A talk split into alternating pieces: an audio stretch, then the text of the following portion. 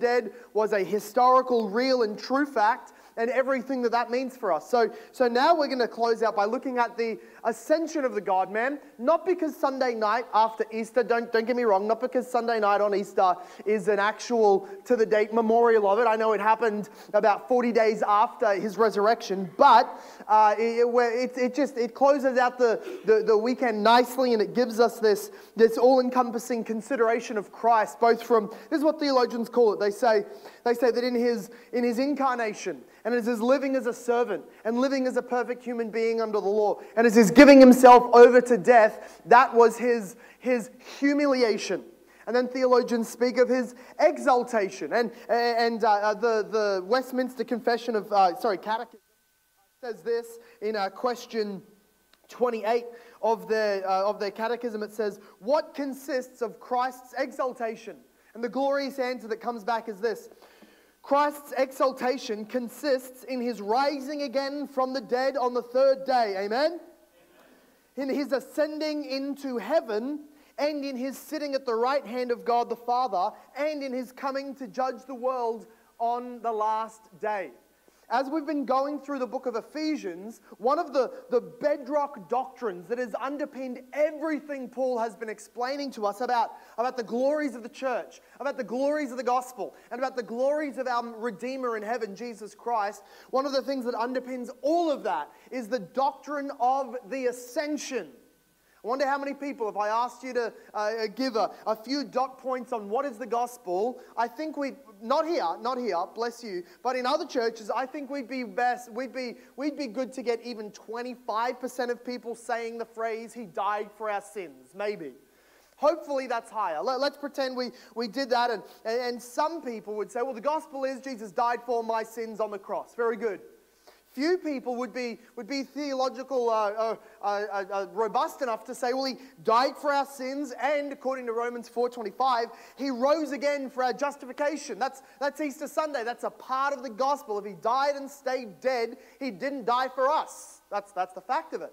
But how many people would be well rounded in their theology enough to say that the gospel consists in this is that he was incarnated, he lived for us, he died for us, he rose for us, and he was ascended to the right hand of God? That, that is an important part of the gospel that has underpinned everything that Paul has said about Jesus Christ in the book of Ephesians. So we're taking this week to just, to just do a sermon allocated and, and, and, and devoted to this one topic. What does it mean? What do we mean? Do you even have you even thought much about it? What is the ascension of Jesus Christ? And what does it actually accomplish for our salvation?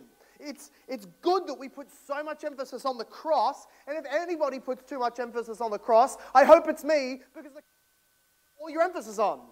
And yet there is a way to misunderstand so as to say, as we were saying last week in Ephesians, Jesus died. He, he died for our sins. He rose. And now his ministry is ended because his, his atonement is ended. Now, yes, his atonement is ended, but his ministry continues the reformers and the Puritans would, would speak of, and I frequently remind us of this idea because it is so helpful at encapsulating the, the Christology of the Bible. It is that there is the three offices of Jesus as our mediator. I'm sure if I quizzed you, you'd all be familiar. The first is prophet. Here we go. This makes me happy. The church plant was not quite up to speed on this. I know I just dogged him out right now. Uh, the prophet is first, yes, but he's our prophet, meaning that he speaks the word of God to us, and that even from heaven he meets us by his spirit through the scriptures. Uh, and the, the second, he is our prophet, he is also our, there we go, that he is the priest in the order of Melchizedek, the divine priest who has both made a sacrifice for our sins, and the second part of his priestly work is even now he intercedes for us before the Father. That he's pleading for us, praying for us, and, and, and interceding on our behalf. And the third office is that he is our, come on, there you go. Jesus is our king. And the Westminster uh, Catechism asks this How doth Christ execute the office of a king? It's a little bit, a little bit nosy, isn't it? The Presi's asking. The Baptist would just say, How is Christ your king? Way easier. And the answer that the Presis give back is Christ executeth the office of a king in subduing us to himself in ruling and defending us, and in restraining and conquering all of his and our enemies. This means that Jesus is king for us. That, that Jesus, uh, in, this, in this third, this second portion of his ministry, in his exaltation, in this third uh, idea, I'm not going to say part of his ministry because he's doing all three of them all at once, but in this, this third facet of his ministry, that he is our king, what does this mean? What does this ascension achieve for us, and why is it so important? It has, I want to just make an argument from history here that this has been seen. The ascension of Jesus is not some tangential uh, point of doctrine that you might bring up or think about if you have a pastor that has a particularly odd obsession. It's not that. The, the, the ascension of Jesus has always been confessed as one of the very important standards of orthodoxy. If you denied it, you were a heretic from literally the earliest days of Christianity. So let's think of the Apostles' Creed. From the second century, the church was confessing this, and they said that we believe in Jesus Christ, God's only Son, our Lord, who was conceived by the Holy Spirit, born of the Virgin Mary, suffered under Pontius Pilate, crucified, dead, and buried. The third day he rose up from the dead. He ascended into heaven and is seated at the right hand of God the Father Almighty. From there he will come to judge the living and the dead. This is a standard Christian belief that is so important, hence our night on it tonight. Or the Nicene Creed says uh, much the same thing. It says, The third day he rose again, according to the scriptures, he ascended into heaven and is seated at God's right hand of the Father. He will come again with glory to judge the living and the dead. His kingdom will never end. Okay, that'll do. We got the Athanasian. You can give it a bigger amen after this one. The Athanasian Creed even comes in and says that he suffered for our salvation, descended into hell, that he rose again on the third day from the dead, he ascended into heaven, he sitteth on the right hand of the Father, God Almighty. From there he shall come to judge the living and the dead. There we go. What amazing creeds. But do you see, from the very earliest confessions of the, of the, of the Orthodox Christian church, the understanding has been that Jesus is dead, buried, risen, and ascended. It's a very important part of the gospel message. But it is very easy to forget, mostly because so few pastors will preach on it. Very few of us are versed in historical theology of the confessions and creeds as we should be, but also because in our day, largely, what we have is, is, is a truncated gospel. It's, it's a partial gospel. People will be preaching, and again, if you were to ask them, what's the gospel? It's mostly just, well, your sins are forgiven. Now, are our sins forgiven by the bloodletting, atoning sacrifice of Jesus Christ on the cross? Absolutely. It is, it is not. Now, there are some preachers who stand up and say, the gospel is more than forgiveness of sins. And you can already tell. I want to punch them. But what they, what they mean is the gospel is less than forgiveness of sins. What they mean is it's not about forgiveness of sins, it's about loving each other. Dumb. What we mean is it is about forgiveness of sins. The, the primary article of the gospel is that your sins can be forgiven because of Jesus' death in your place by faith alone. However, the good news of the gospel is that that's the starting point is that your forgiveness and justification, according to Ephesians, is just one of the many spiritual blessings that you get in the gospel. Don't hear me saying, don't overemphasize forgiveness. No, absolutely emphasize forgiveness in the crucified Messiah on the cross. That's all we preach and all we know. But in that message is this storehouse of reality. The blessings keep on multiplying, that we also have adoption. We have a future resurrection. We have a kingdom to be a part of. We have the church to belong to. There's so much more. And so, if we have a truncated gospel that simply and only believes that you can have your sins forgiven, then do what you want with your life, and what you believe about the future or what happens after death is really neither here nor there, then of course most Christians will have uh, very few ideas about what the ascension really means and why it matters. Here's the, the, the story given to us in Luke chapter 24. You can go there if you please, it's, it's quite short. Luke chapter 24, verses 50 to 52. This is the account of the, of the ascension.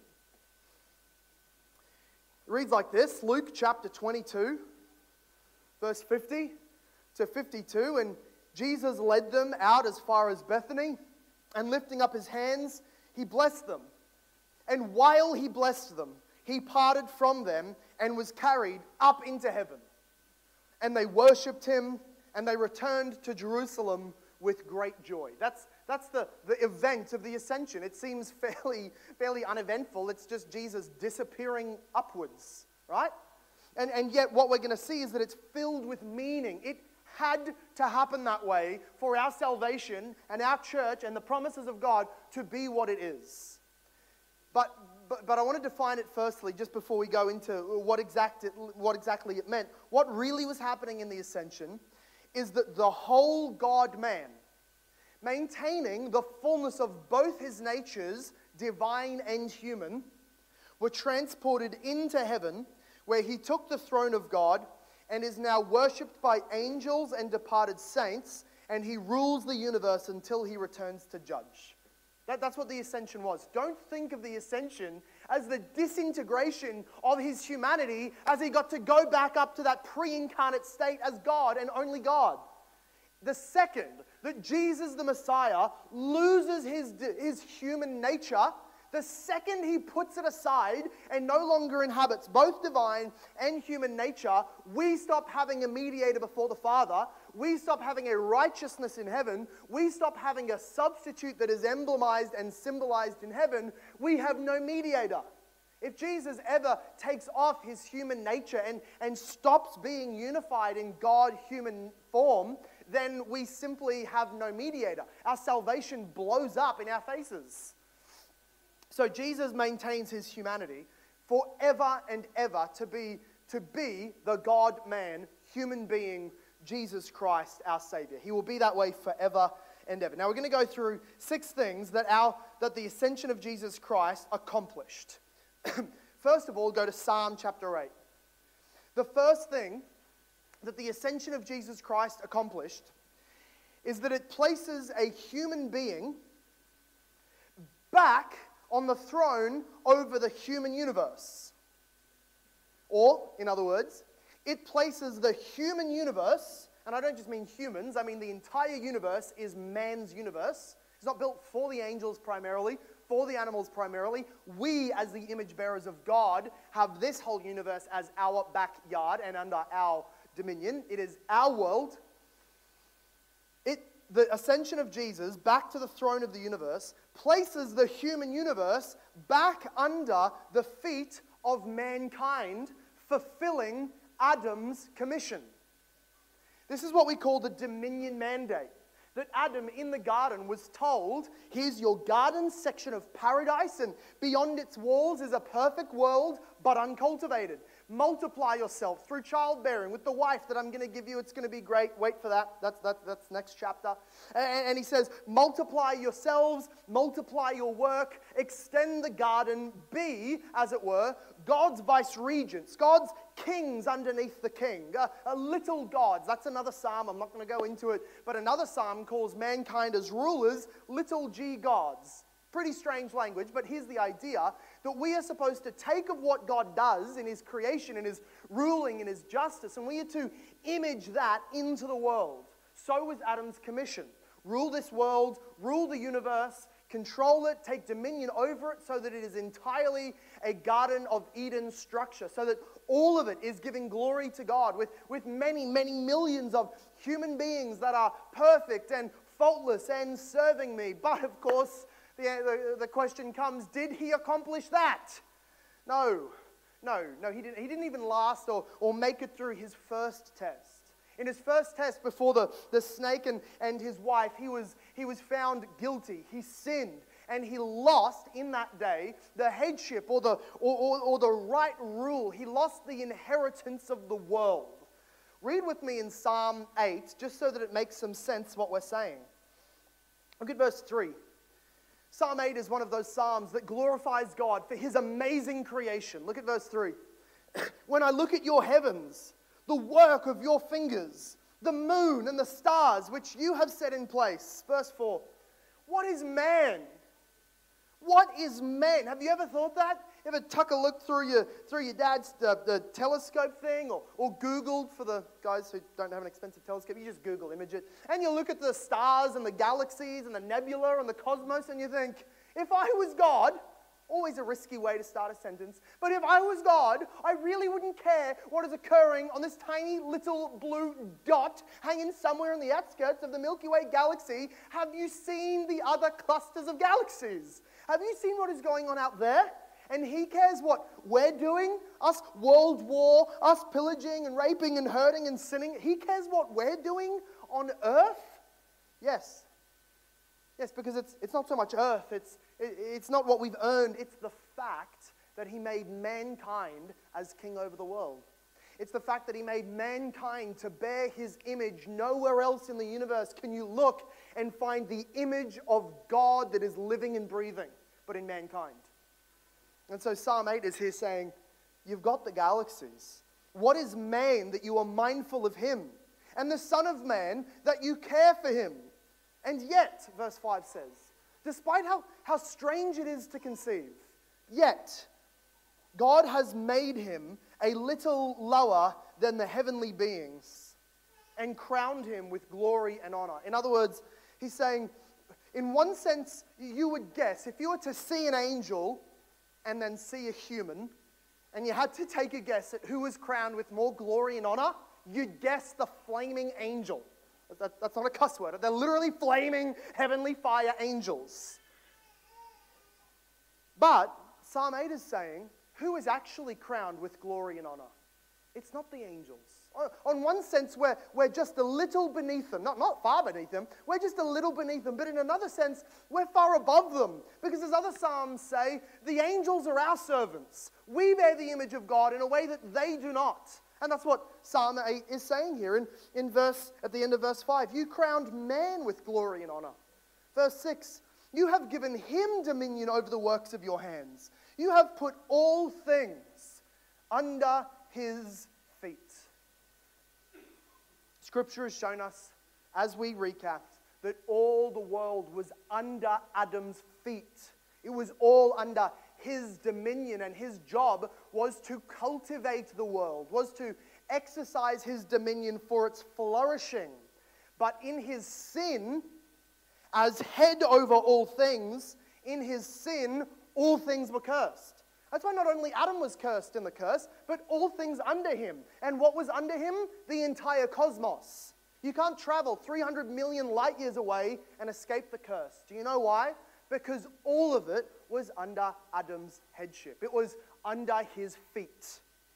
Now, in the New Testament, especially Ephesians chapter 1 verse 22, we have the language that Paul uses of in Jesus' ascension to the throne of God, God has placed all things under his feet. Jesus is accomplishing not just the gospel and, and later covenants, but Jesus is even fulfilling Adam's original responsibility. Jesus is fulfilling the dominion mandate so that now we can say, first Adam failed, mankind lost the right dominion over the world as he ought to have used it, and yet in Adam 2.0, in Jesus, mankind now has an actual human, true man representative on the throne doing what Adam was supposed to do but never could do. That's what the ascension accomplished. Mankind is sitting back on the throne over the universe given to mankind. And yet it is the God man, so that God only receives the glory. Secondly, what the ascension achieves is a fulfillment of specific prophecies that God made about the Messiah. Uh, this is, this is obvious. We, we often, if you've engaged in apologetics or, or, or engaging with maybe uh, Muslims and things like that, uh, you, you want to whip out some of the Old Testament prophecies to prove that part of the glory, part of the amazement of what God did in the life and ministry of Jesus is that he fulfilled these prophecies that were hundreds and even a thousand or more years before he came. He fulfilled them. And, and what I want to point out is that they did not just relate to his virgin birth and his, his persecution in life and his, his death on the cross and his resurrection. All those things are a fact. But it also pertained to his ascension and rule as king.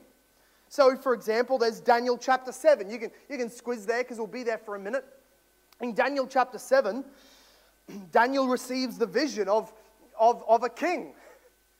It's quite a, quite a twisting, and if we weren't so familiar with it, it, it would be very confusing to us as well. And maybe you're going to read it and it'll be very confusing to you.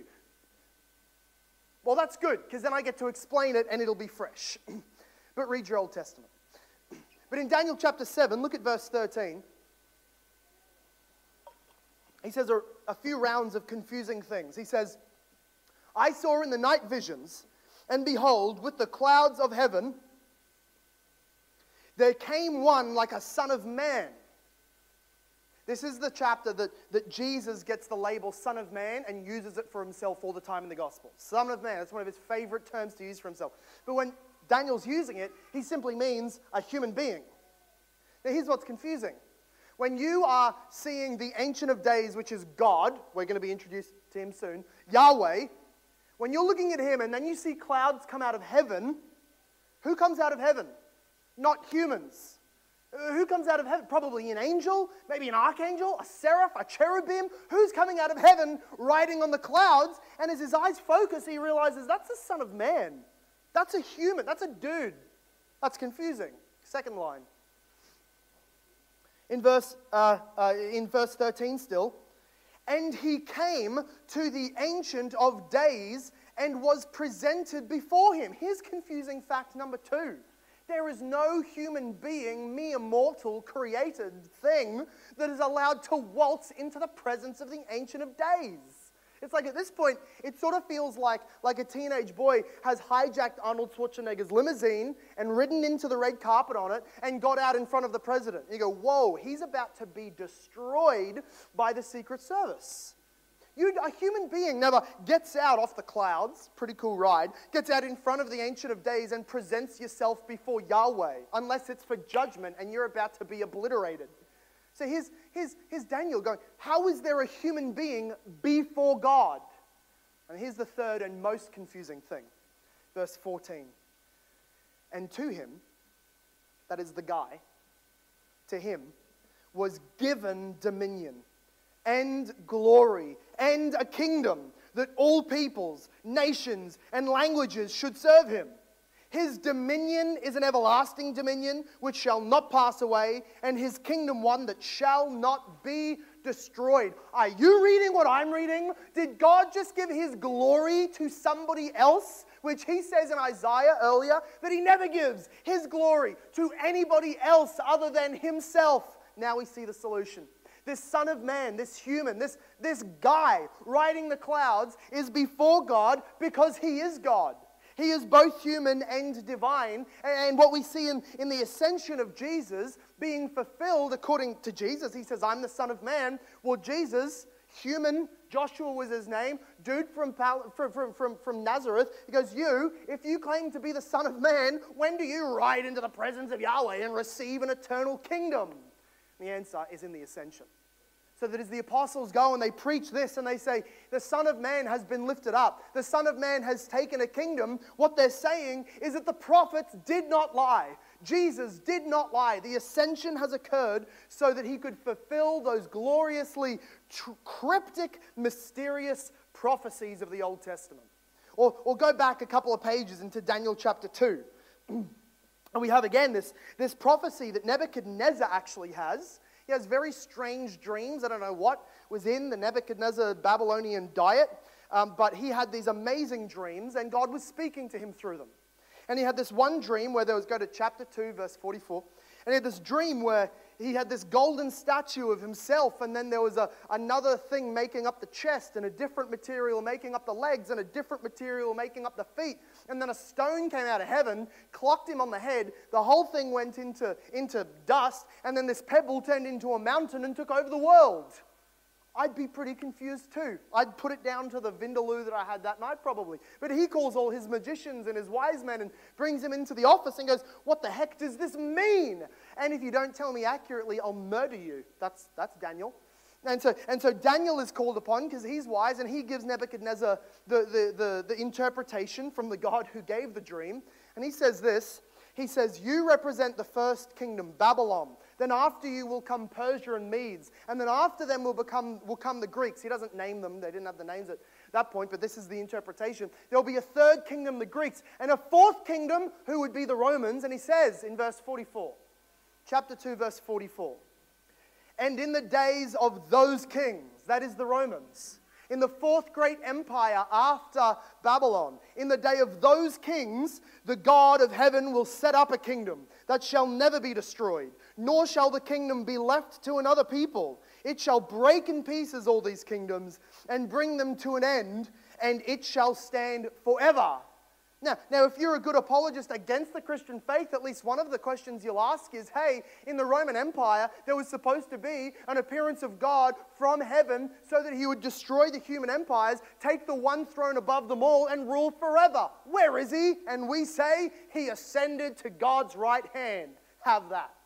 The ascension is the answer to all of the prophecies that foretold exactly this. And so Jesus has risen, and so Jesus has taken that throne to fulfill the prophecies. Thirdly, so firstly, the ascension means that mankind has, has received the, the world that was made for him. Secondly, we see that he, Jesus fulfilled prophecies about him.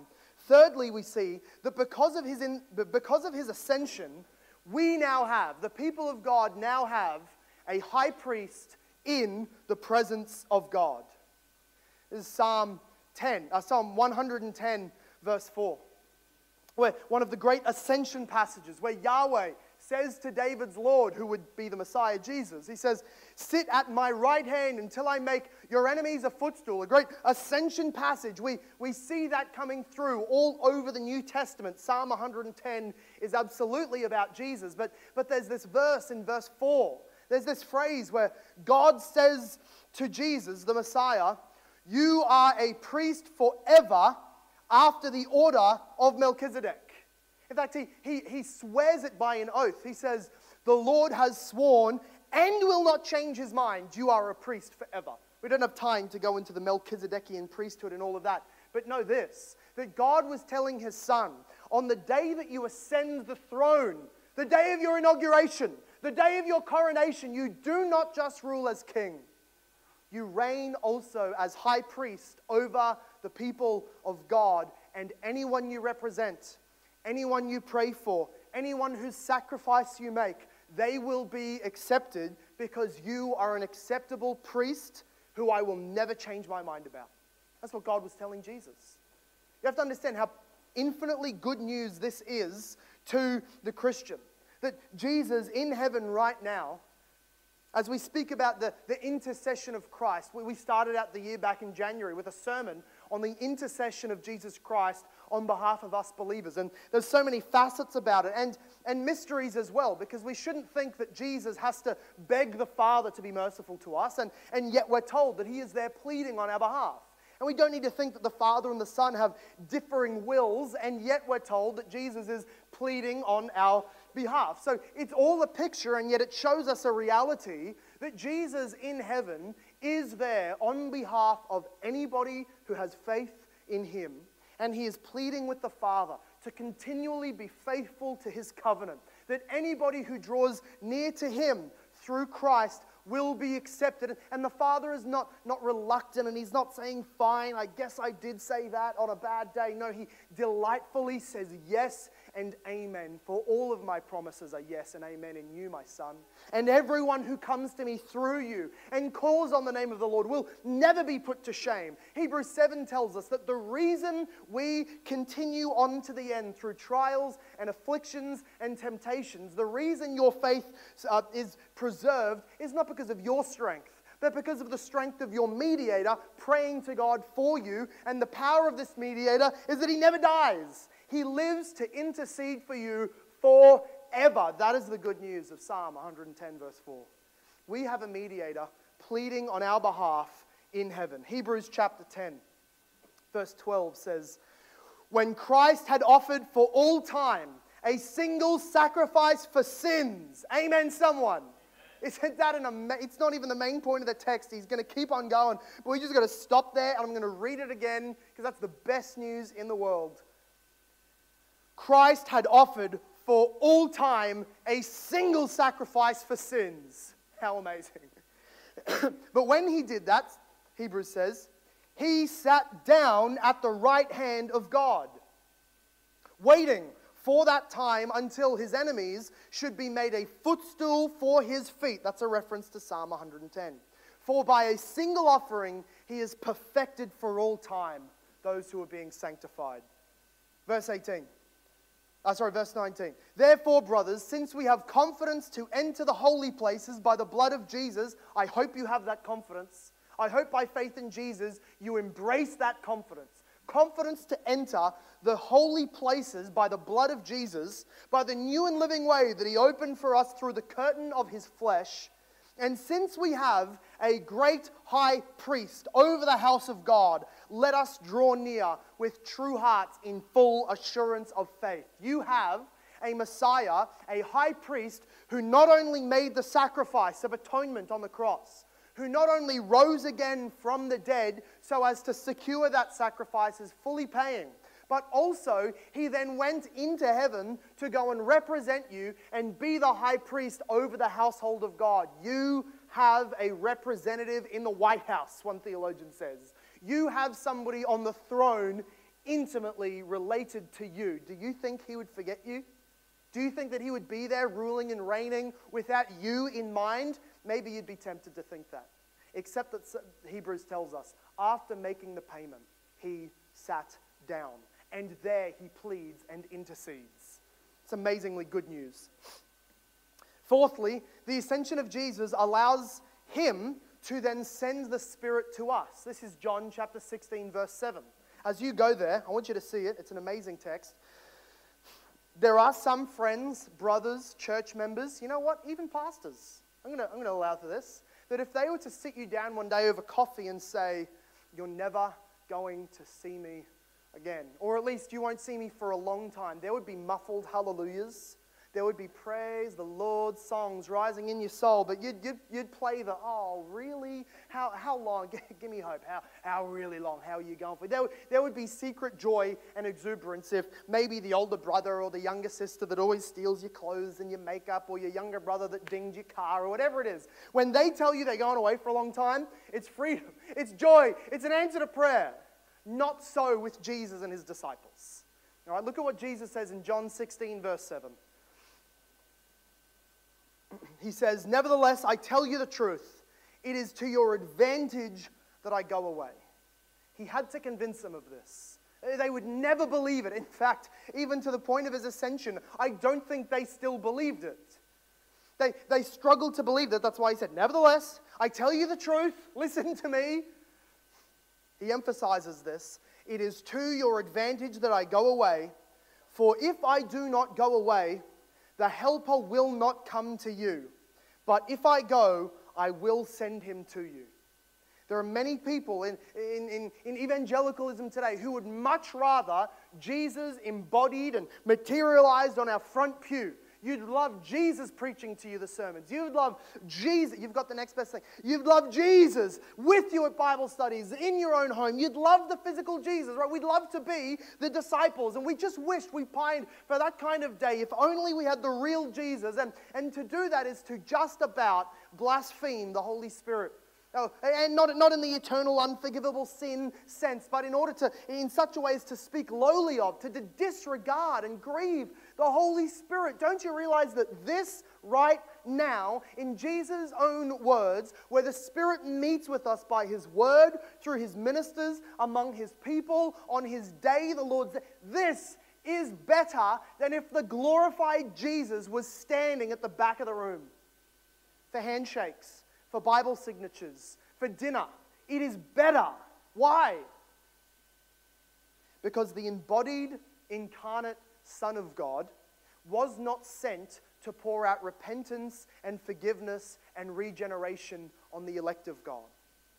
He was sent to purchase salvation. He, he was in their midst, but it was largely a generation of adulterous unbelievers. He said that. To what will I compare this generation? but not so when the Holy Spirit falls. The Holy Spirit is sent to be the one that regenerates. Let's, let's just think in our minds if Pentecost never happened. There's, there's much more, more, more, more uh, you know, down the line effects if Pentecost never happened than simply there'd be no Pentecostals, okay? There'd, there'd be no Christians. Pentecost was the birth of the church. In Pentecost, the Spirit was sent from the Son on high from heaven. He received him in the fullness, the, the Son of God, Jesus, received the Spirit in fullness and poured him out on the church. If there was no Spirit, there'd be no Scripture because the apostles would not be filled with remembrance to write the Scriptures. Not only would there be no scriptures, there'd be no empowered gospel preaching. No one, no one would even hear it because the disciples would still be hidden under the rock in Judea somewhere. And even if, the message did somehow accidentally go out, there'd be no conviction of sin. There'd be no regeneration and new birth. There'd be no faith in Jesus Christ because that all comes by the working of the Spirit. And how, how and why was the Spirit sent out? The Messiah who purchased the people of God earned the right to send the Spirit of God upon the people of God. And so he took his throne and he sent out the Spirit. The ascension of Jesus allows him to do just that. Fifthly, the ascension of Jesus weakens that some of you uh, reformed or cessationists are going to uh, uh, shiver a little bit at this. Uh, that's okay. The ascension of Jesus weakens the demonic realm and bound Satan from being able to keep the nations blind in unbelief. He weakened the demonic realm. In the, in, in, the, in the condemnation of Adam and in the curse of the world under his feet, there is another phrase that, that, that is sort of uh, repeated in different ways through Scripture that, that now there is another ruler. Now there is another God of this age. Now there is another spirit at work among the sons of disobedience. This is Ephesian language. It is that the devil has become so powerful, so especially deceptive, both in the Garden of Eden and in every manifestation of the people of God after that. When he seeks to deceive them, he wins. When he seeks to fool them, he wins. That is until that devil, Satan, the great dragon, that beast, is bound up by the ministry of Jesus Christ and thrown into that proverbial pit so that he no longer has the power to deceive the nations against the preaching of the gospel. This is foretold in Revelation chapter 20, or summarized for us in Revelation chapter 20.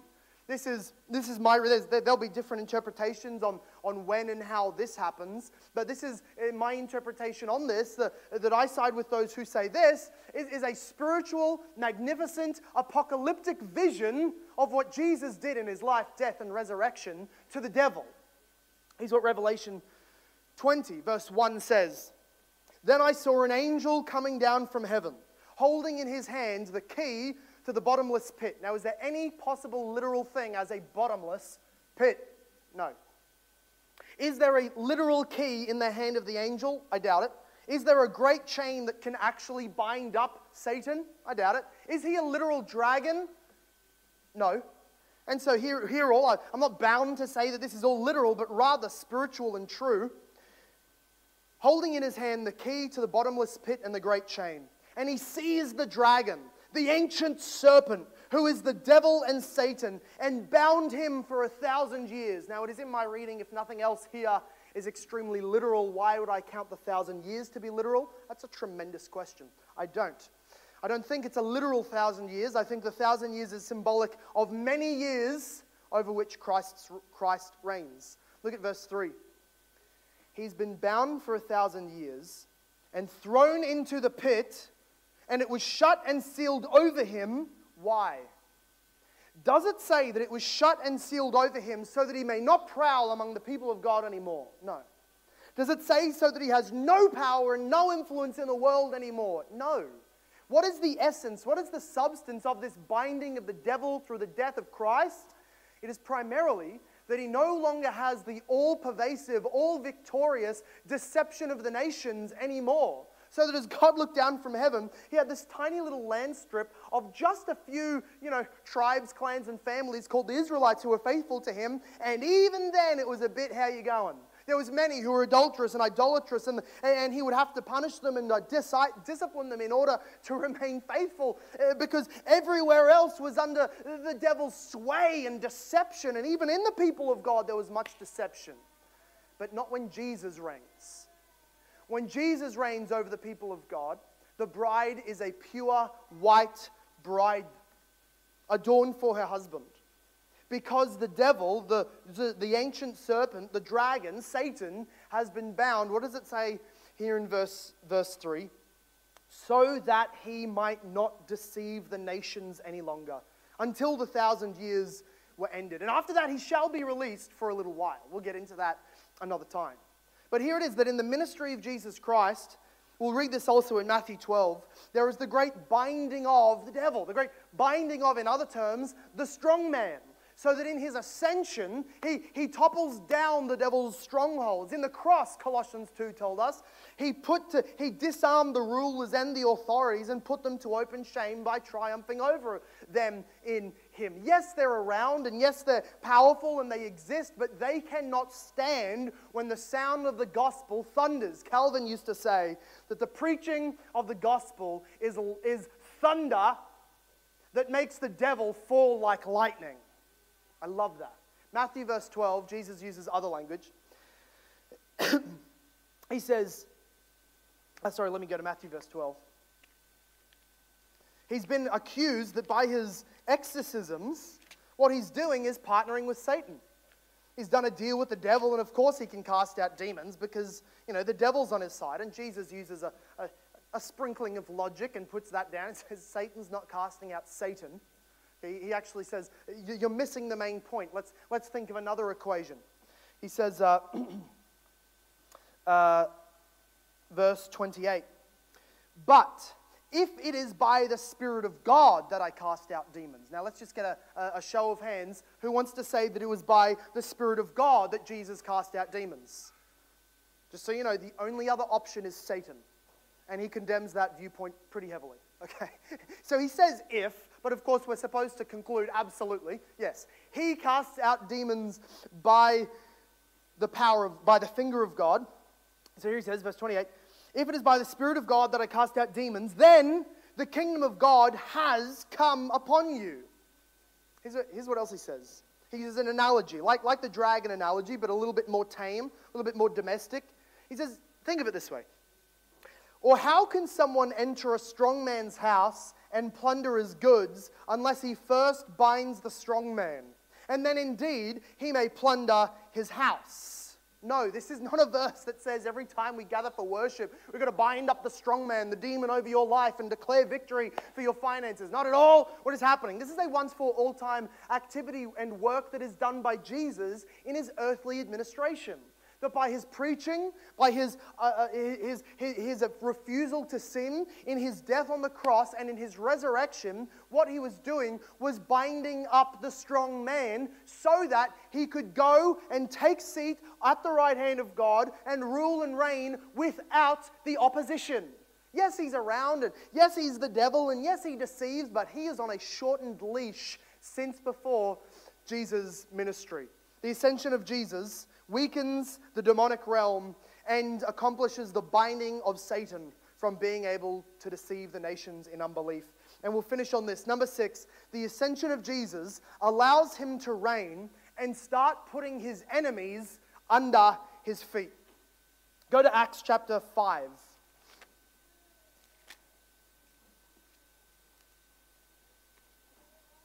This is what we said from the very beginning. The ascension means that everything's under his feet.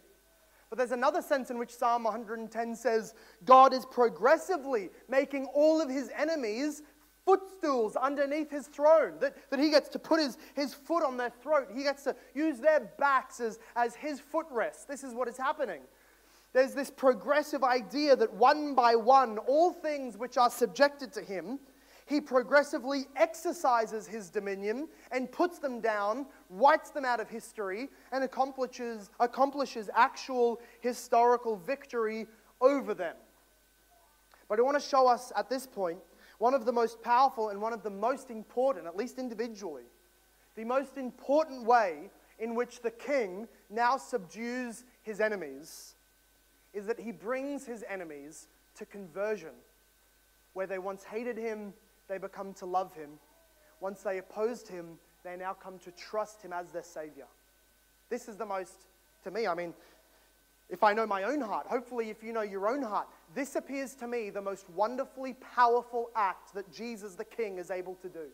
That he's able to look at the hearts that once hated him and loved to sin, and he brings us by the Holy Spirit to be able to repent and trust in him. So the Apostle Peter thought in Acts chapter 5. He says in verse 30, the God of our fathers raised Jesus. This is just for some context, mid, mid uh, uh, arrest. Like he's, the cuffs are behind his back, he's getting thrown into the paddy wagon, and he's preaching as he goes.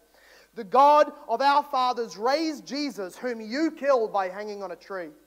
God exalted him at his right hand as leader and savior to give repentance to Israel and forgiveness of sins.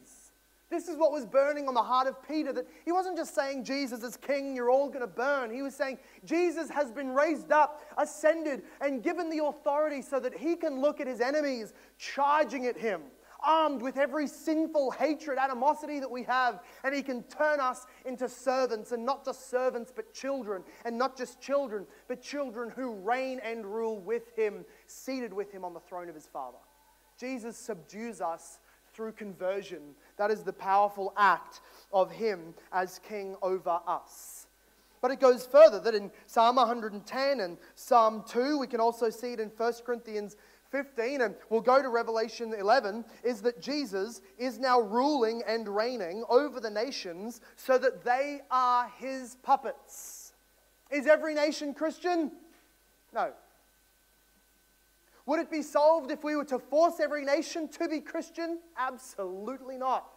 And yet, in another sense, is Jesus right now ruling over them all so that so that while they don't recognize it, he can say, This is all my empire, and I will exercise my dominion in time?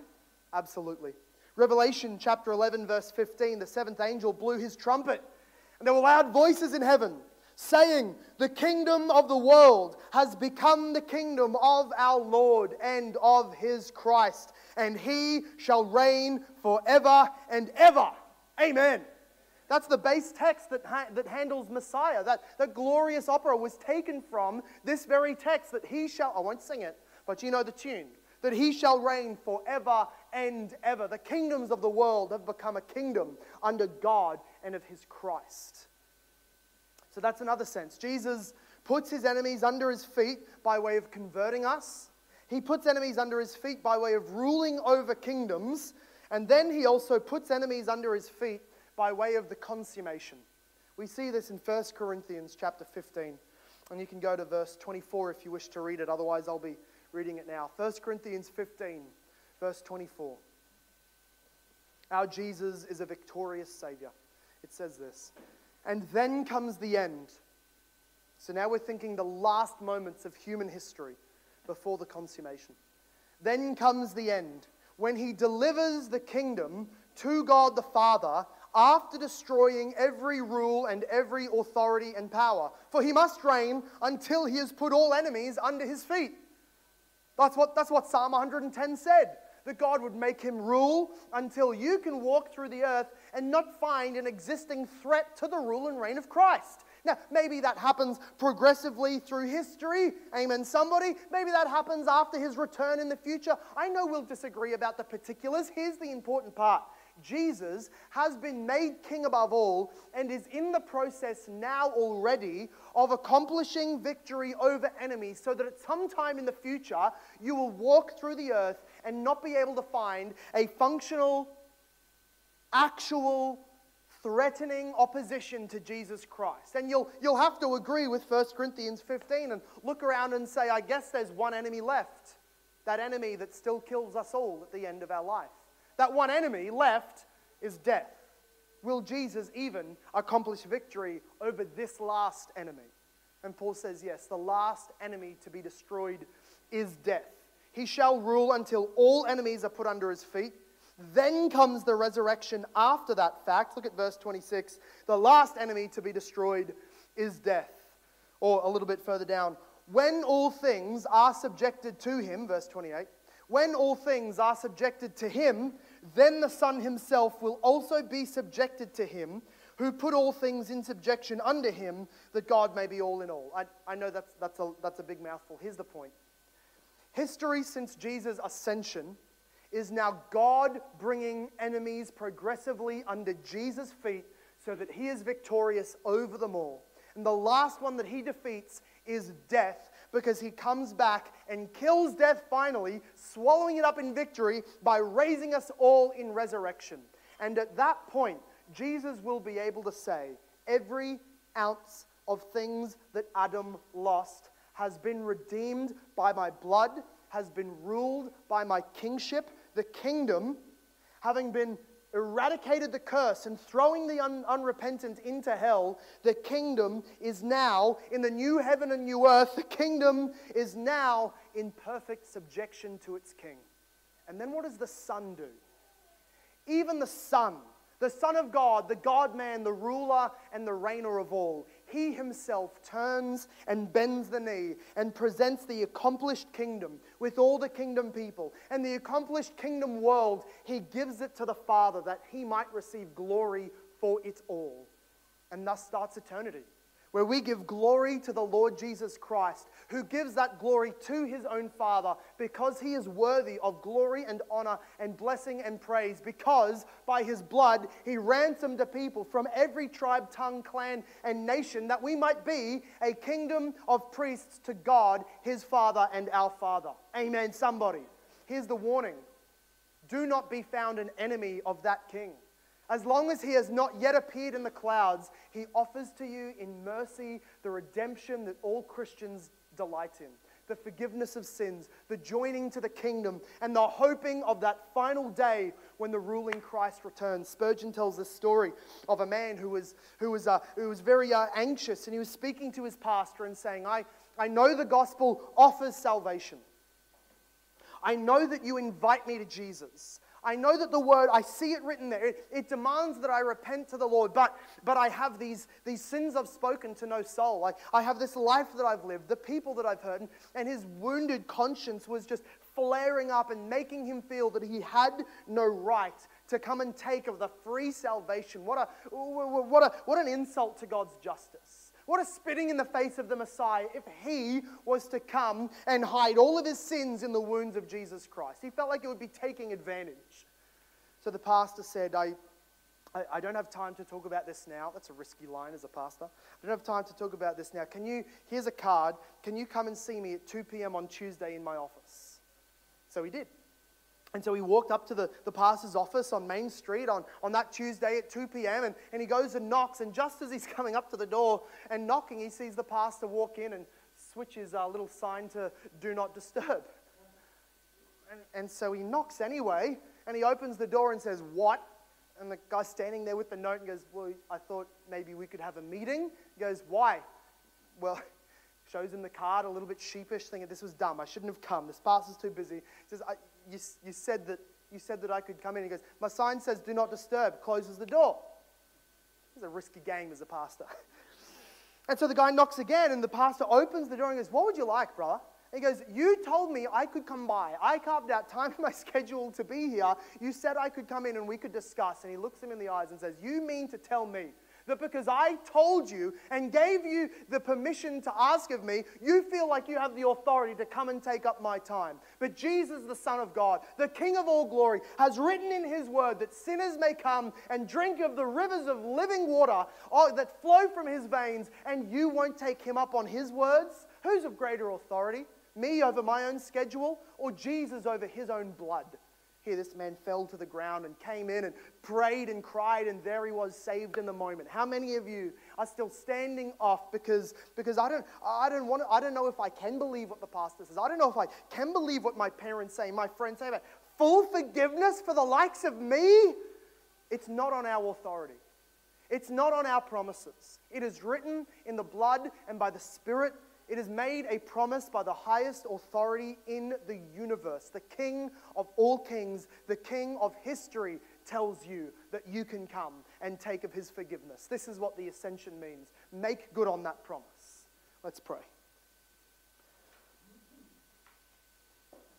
Father God, so often our minds are taken up by the things of this earth. And, and, and despite what you say in Colossians, our hearts and our minds and our thoughts are set on the things of this earth. And we worry about the money and the taxes and the relationships and the, and the household chores and the schooling and the assignments and, and the plans for the future. Oh God, these, these things can distract, but it is a delight to be able to consider the, the, the, the topic of all topics, the, the idea of all ideas, the truth of all truths. The magnificent truth that Jesus Christ is the ascended, reigning, ruling, high priest, prophet, and king, so that all of God's chosen people will be brought safely into your kingdom on the last day. Father God, I pray that we would be, even in our own, in our own worship and prayer, we would be confident as we approach the throne. We would be exuberant as we pray, knowing that it is the King of all kings that we ask and we petition for the salvation of our friends, for the overcoming of sin, for the growth of the church. Father God, Father God, we pray to the King of all kings. We can be confident. Would you also transform, Lord, our worship? That we would be giving you the praise you deserve with, with joy and, and, and exuberance because you are that King worthy of such praise. Father God, would you also give confidence to everyone who still stands far off? That no matter their sins and no matter what they've committed, no matter their lifestyles and what they've said about you in the past, if they set themselves running towards the fountain of the blood of Jesus, no one will stop them. No one can stop. You will command your angels to clear the path that they will be able to come and drink of the fountain of living water. Father God, please give salvation today to those who are still standing far off. Give them faith to believe in the Lord Jesus Christ and be saved. Father God, please glorify yourself in the Lord Jesus Christ and in our church and in all churches that bear your name. Father God, we pray all these things in the name of the glorious, risen, ascended Messiah and Savior Jesus. And everybody said, Amen. This sermon was preached at Hope Reformed Baptist Church in Logan, Australia. For more information about our church, visit our website at hoperb.church. If you have been blessed, please leave us a review wherever you listen. We pray this message has been used by God to grow and encourage you in your Christian walk. Thank you for listening. Soli Deo Gloria.